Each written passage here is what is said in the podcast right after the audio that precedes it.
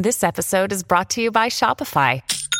Forget the frustration of picking commerce platforms when you switch your business to Shopify, the global commerce platform that supercharges your selling wherever you sell. With Shopify, you'll harness the same intuitive features, trusted apps, and powerful analytics used by the world's leading brands. Sign up today for your $1 per month trial period at shopify.com slash tech, all lowercase. That's shopify.com slash tech.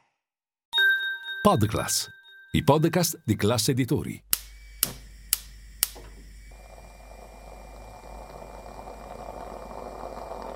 Buongiorno dal gruppo Classe Editori. Io sono Massimo Brugnone. Oggi è lunedì 5 febbraio e queste sono notizie a colazione, quelle di cui hai bisogno per iniziare al meglio la tua giornata.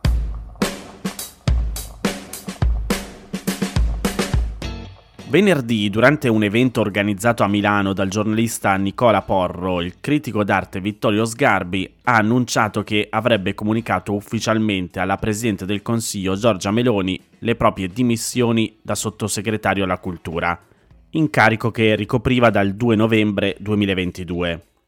Ieri, poi, ha fatto un mezzo passo indietro, specificando, vi leggo le sue parole, non sono ancora un ex sottosegretario, le dimissioni le ho solo annunciate, ma le devo ancora negoziare con il governo.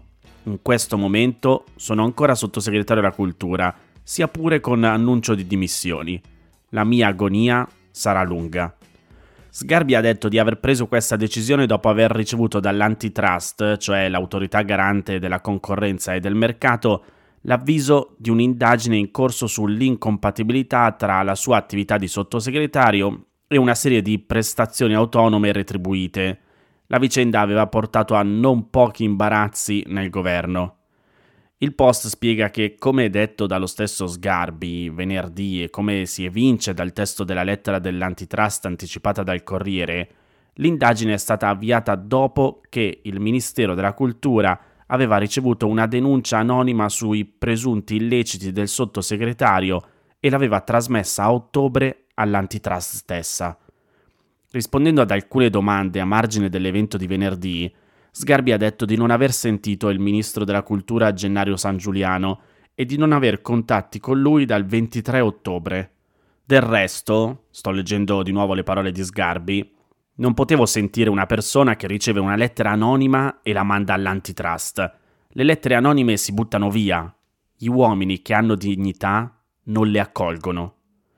Sempre il post spiega bene come le attività oggetto di indagine sono una serie di partecipazioni a conferenze, inaugurazioni di mostre e presentazioni di libri. Il procedimento sarebbe già stato chiuso e da quel che scrive Repubblica le conclusioni dovrebbero essere rese note oggi. E Sgarbi ha già annunciato che farà ricorso al TAR contro il pronunciamento dell'antitrust. Le sue dimissioni arrivano al termine di un periodo contraddistinto da molte polemiche per un'altra indagine che lo coinvolge, per autoriciclaggio di beni culturali e da molti commenti sul suo rapporto conflittuale con il ministro San Giuliano, che è un'anomalia rispetto alle relazioni di stima e collaborazione che si presume debbano intercorrere tra un ministro e una persona con cui dovrebbe collaborare strettamente. Diversi giornali hanno descritto gli sviluppi recenti della vicenda come una prova delle crescenti difficoltà del governo e di Forza Italia nel difendere le posizioni di Sgarbi, che già tra il 2001 e il 2002 aveva ricoperto la carica di sottosegretario alla cultura nel governo di centrodestra guidato allora da Silvio Berlusconi.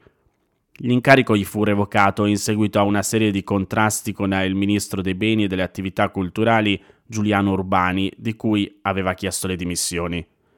I dissidi tra Sgarbi e l'attuale ministro della cultura San Giuliano erano emersi una prima volta a giugno del 2023, quando Sgarbi aveva fatto battute sessiste durante un proprio discorso a un evento pubblico organizzato dal Maxi, il Museo Nazionale delle Arti del XXI secolo di Roma. San Giuliano aveva scritto una lettera aperta al presidente del Maxi, Alessandro Giuli, dicendosi da sempre categoricamente lontano da manifestazioni sessiste e dal torpiloquio. Successivamente a ottobre il ministro aveva detto in un'intervista al Fatto Quotidiano di essere indignato dal comportamento di Sgarbi, riferendosi alle inaugurazioni e alle mostre a cui continuava a partecipare anche da sottosegretario. Mai avrei pensato che si facesse pagare per queste cose, aveva aggiunto San Giuliano puntualizzando un aspetto da lui considerato centrale, ma secondo Sgarbi non rilevante. In un'intervista data al Corriere dopo l'avviso ricevuto dall'antitrust, Sgarbi ha detto che la questione non è se le attività sono a pagamento o sono gratuite e che l'incompatibilità vale in tutti e due i casi, chiarendo di aver ricevuto per le attività oggetto di indagine circa 150.000-200.000 euro, tutti fatturati e regolarmente denunciati. In base alla legge 215 del 2004 contro i conflitti di interesse, che regola il comportamento che i titolari di cariche di governo possono seguire e stabilisce una serie di incompatibilità, un sottosegretario non potrebbe svolgere nessun altro impiego, pubblico o privato, né esercitare attività professionali o di lavoro autonomo in materie connesse con la carica di governo, di qualunque natura, anche se gratuite. Sgarbi sostiene che le sue attività parallele siano occasionali, sebbene molto frequenti, e non possano essere inquadrate come professionali. A ottobre San Giuliano aveva detto di vedere Sgarbi molto raramente perché voleva averci a che fare il meno possibile e aveva chiarito che la decisione di nominarlo sottosegretario non era stata sua e che i sottosegretari li nomina la Presidente del Consiglio. Aveva criticato Sgarbi anche per altre ragioni. Va in giro a promettere cose irrealizzabili per conto del Ministero, che ha solo 20 milioni in bilancio per acquistare beni. E in quella stessa occasione San Giuliano aveva già reso noto di aver segnalato le presunte incompatibilità delle attività di Sgarbi all'antitrust, l'autorità competente su queste questioni, e di averne informato la Presidente del Consiglio Giorgia Meloni. Da allora Sgarbi è stato oggetto di altre critiche che hanno ulteriormente indebolito la sua posizione nel governo.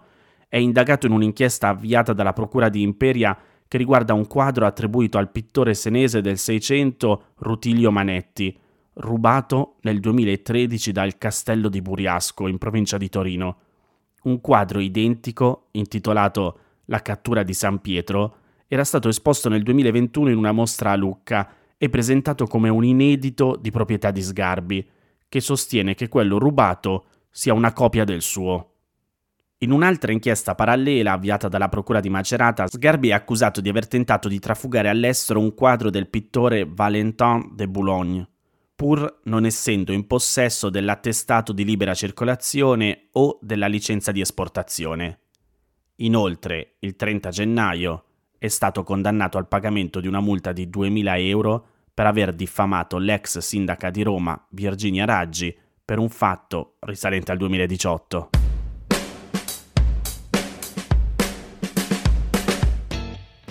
Da qualche settimana sono in corso in vari paesi europei, tra cui Francia, Germania e anche Italia, estese proteste organizzate dagli agricoltori che si sono fatti notare soprattutto perché in molte occasioni hanno bloccato strade e autostrade con trattori e altri mezzi agricoli. Giovedì c'è stata anche una grossa manifestazione vicino ai palazzi delle istituzioni europee a Bruxelles, dove intanto era in corso una seduta straordinaria del Consiglio europeo. Ne avevamo già parlato qui a Notizia Colazione mi faccio aiutare di nuovo dal post oggi che spiega il perché delle proteste degli agricoltori, che spesso hanno a che fare con la situazione politica e normativa dei vari paesi in cui vivono e lavorano. Le loro richieste sono accomunate da una critica generale nei confronti della politica agricola comune, l'insieme di norme che regolano l'erogazione dei fondi europei per l'agricoltura, considerata eccessivamente ambientalista e poco attenta alle necessità dei lavoratori. Storicamente però il settore dell'agricoltura è sempre stato uno dei più sussidiati e oggi buona parte delle fattorie e delle aziende agricole europee riesce a sostenersi proprio grazie ai fondi europei per l'agricoltura. La PAC, che è l'acronimo di Politica Agricola Comune, viene aggiornata ogni 5 anni.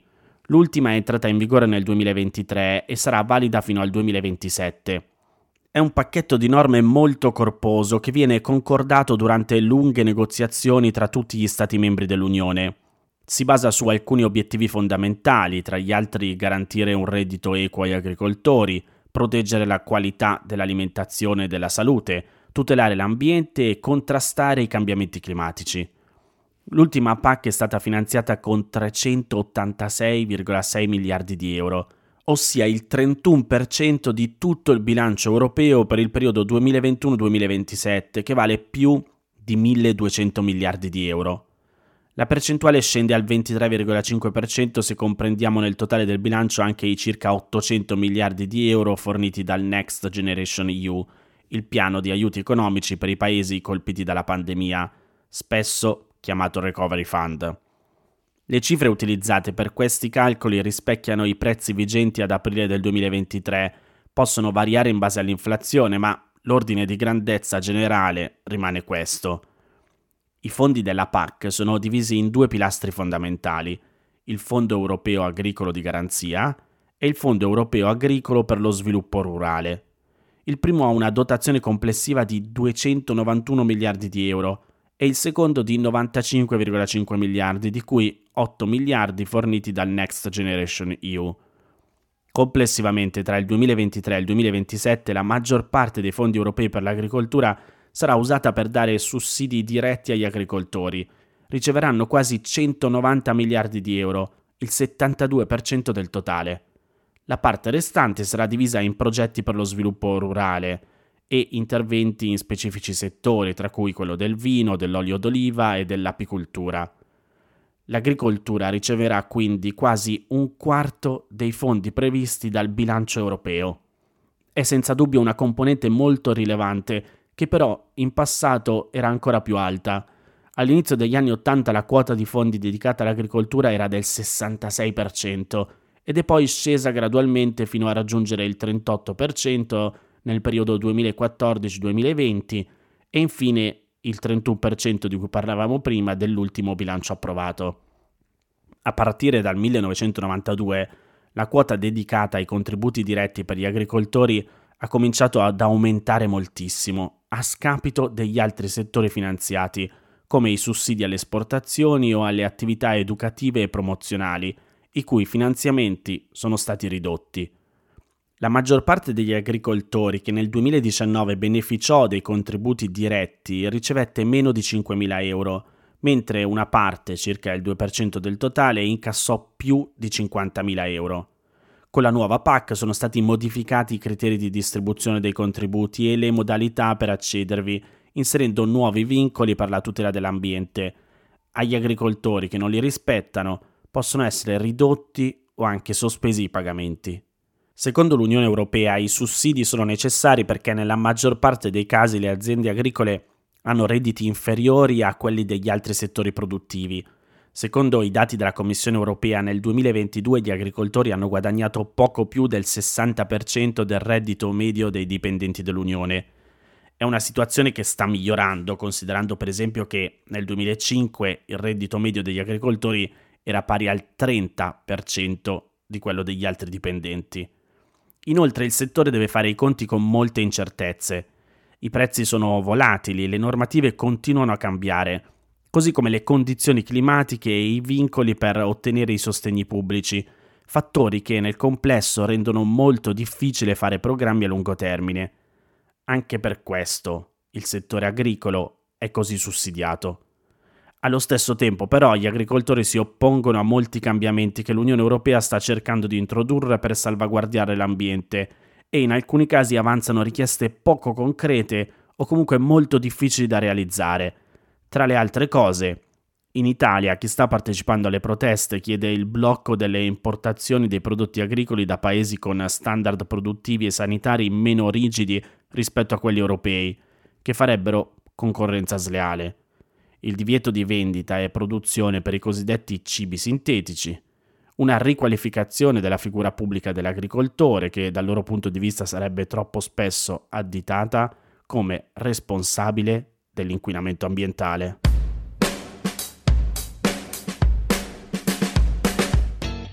C'è una notizia che è circolata nel weekend che probabilmente ha ricevuto una copertura mediatica eccessiva rispetto alla sua reale portata. E io parlandone qui, tra l'altro, la sto alimentando, però è un fenomeno che trovo interessante. Wired in un articolo parla di Francesca Giubelli, scrivendo che, leggo tra virgolette, non è una ragazza come le altre, è una influencer virtuale italiana che ha conquistato migliaia di follower su Instagram. I migliaia di follower in realtà sono circa 9500, quindi un numero non così alto. Però appunto dicevo prima un fenomeno interessante. Food travel, blogger e tifosa della Roma, Francesca Giubelli ha fatto il suo debutto su Instagram nel gennaio 2020. È stata creata da Francesco Giuliani, Emiliano Belmonte e Valeria Fossatelli. La loro idea era dare vita a un influencer virtuale che potesse rappresentare le potenzialità dell'intelligenza artificiale nel nostro paese. Se da un lato il progetto tutto italiano è stato accolto con entusiasmo, dall'altro alcuni suoi post hanno incontrato opinioni contrastanti. Uno tra questi dedicato alla maternità surrogata. Vi leggo il testo del post. Sono una ragazza semplice, amo la vita, sogno di diventare mamma un giorno e non potrei mai pensare di condividere questo dono incredibile con qualcun altro. E poi seguono gli hashtag no surrogacy e live life. Giovedì Francesca Giubelli, che giusto per ricordarlo anche a me è un nome inventato di una ragazza che non esiste e un profilo fatto di foto completamente realizzate dall'intelligenza artificiale, dicevo, giovedì Francesca Giubelli ha annunciato una nuova sfida, creare un partito politico chiamato Alleanza Italiana, e candidarsi alle elezioni europee. Vi leggo di nuovo il suo post di Instagram. Oggi vi annuncio ufficialmente la nascita del partito Alleanza Italiana, con il quale spero di poter correre per le prossime elezioni europee, un movimento che unisce le eccellenze dell'intelligenza artificiale italiana per promuovere la bellezza e l'innovazione del nostro paese nel mondo. Alleanza Italiana, l'intelligenza artificiale al servizio dei cittadini è la visione che guida questo progetto ambizioso. Vogliamo dimostrare come l'intelligenza artificiale possa essere uno strumento positivo per la promozione del nostro patrimonio culturale, culinario e di moda. Guard sottolinea che se da un lato i suoi fondatori hanno tenuto a specificare che né il governo attuale e né la Roma hanno finanziato questo progetto, non si può ignorare quanto sia sovranista e conservatrice l'ispirazione di questa influencer, a partire dai riferimenti alla maternità surrogata fino all'immagine del suo neopartito che ha tutte le sembianze di una succursale di Fratelli d'Italia. Venerdì in un altro post ha scritto Cari amici, voglio parlarvi di una causa importante, la protesta degli agricoltori italiani. Stanno lottando per noi e per i prodotti che rendono l'Italia unica nel mondo gli agricoltori si scontrano con il costo elevato del gasolio, l'obbligo di lasciare a riposo il 4% dei terreni e la grande differenza tra ciò che viene pagato ai produttori e i prezzi al dettaglio. Chiedono una giusta remunerazione e sostegno fiscale continuo. Contestano anche gli obiettivi ambientali troppo rigidi e irrealistici.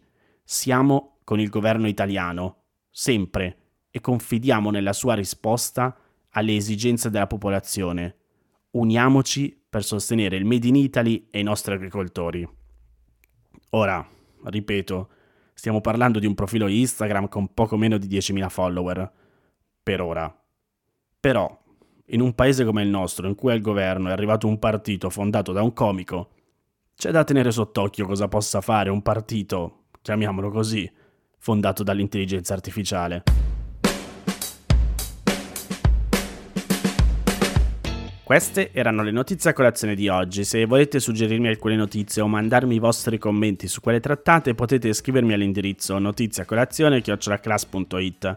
Se volete rimanere aggiornati, ci sono il canale Telegram e WhatsApp di Notizie Colazione. Li trovate nel sommario della puntata insieme al link per gli altri podcast del gruppo Class Editori. Io vi aspetto domani per iniziare insieme una nuova giornata. Un saluto da Massimo Brugnone.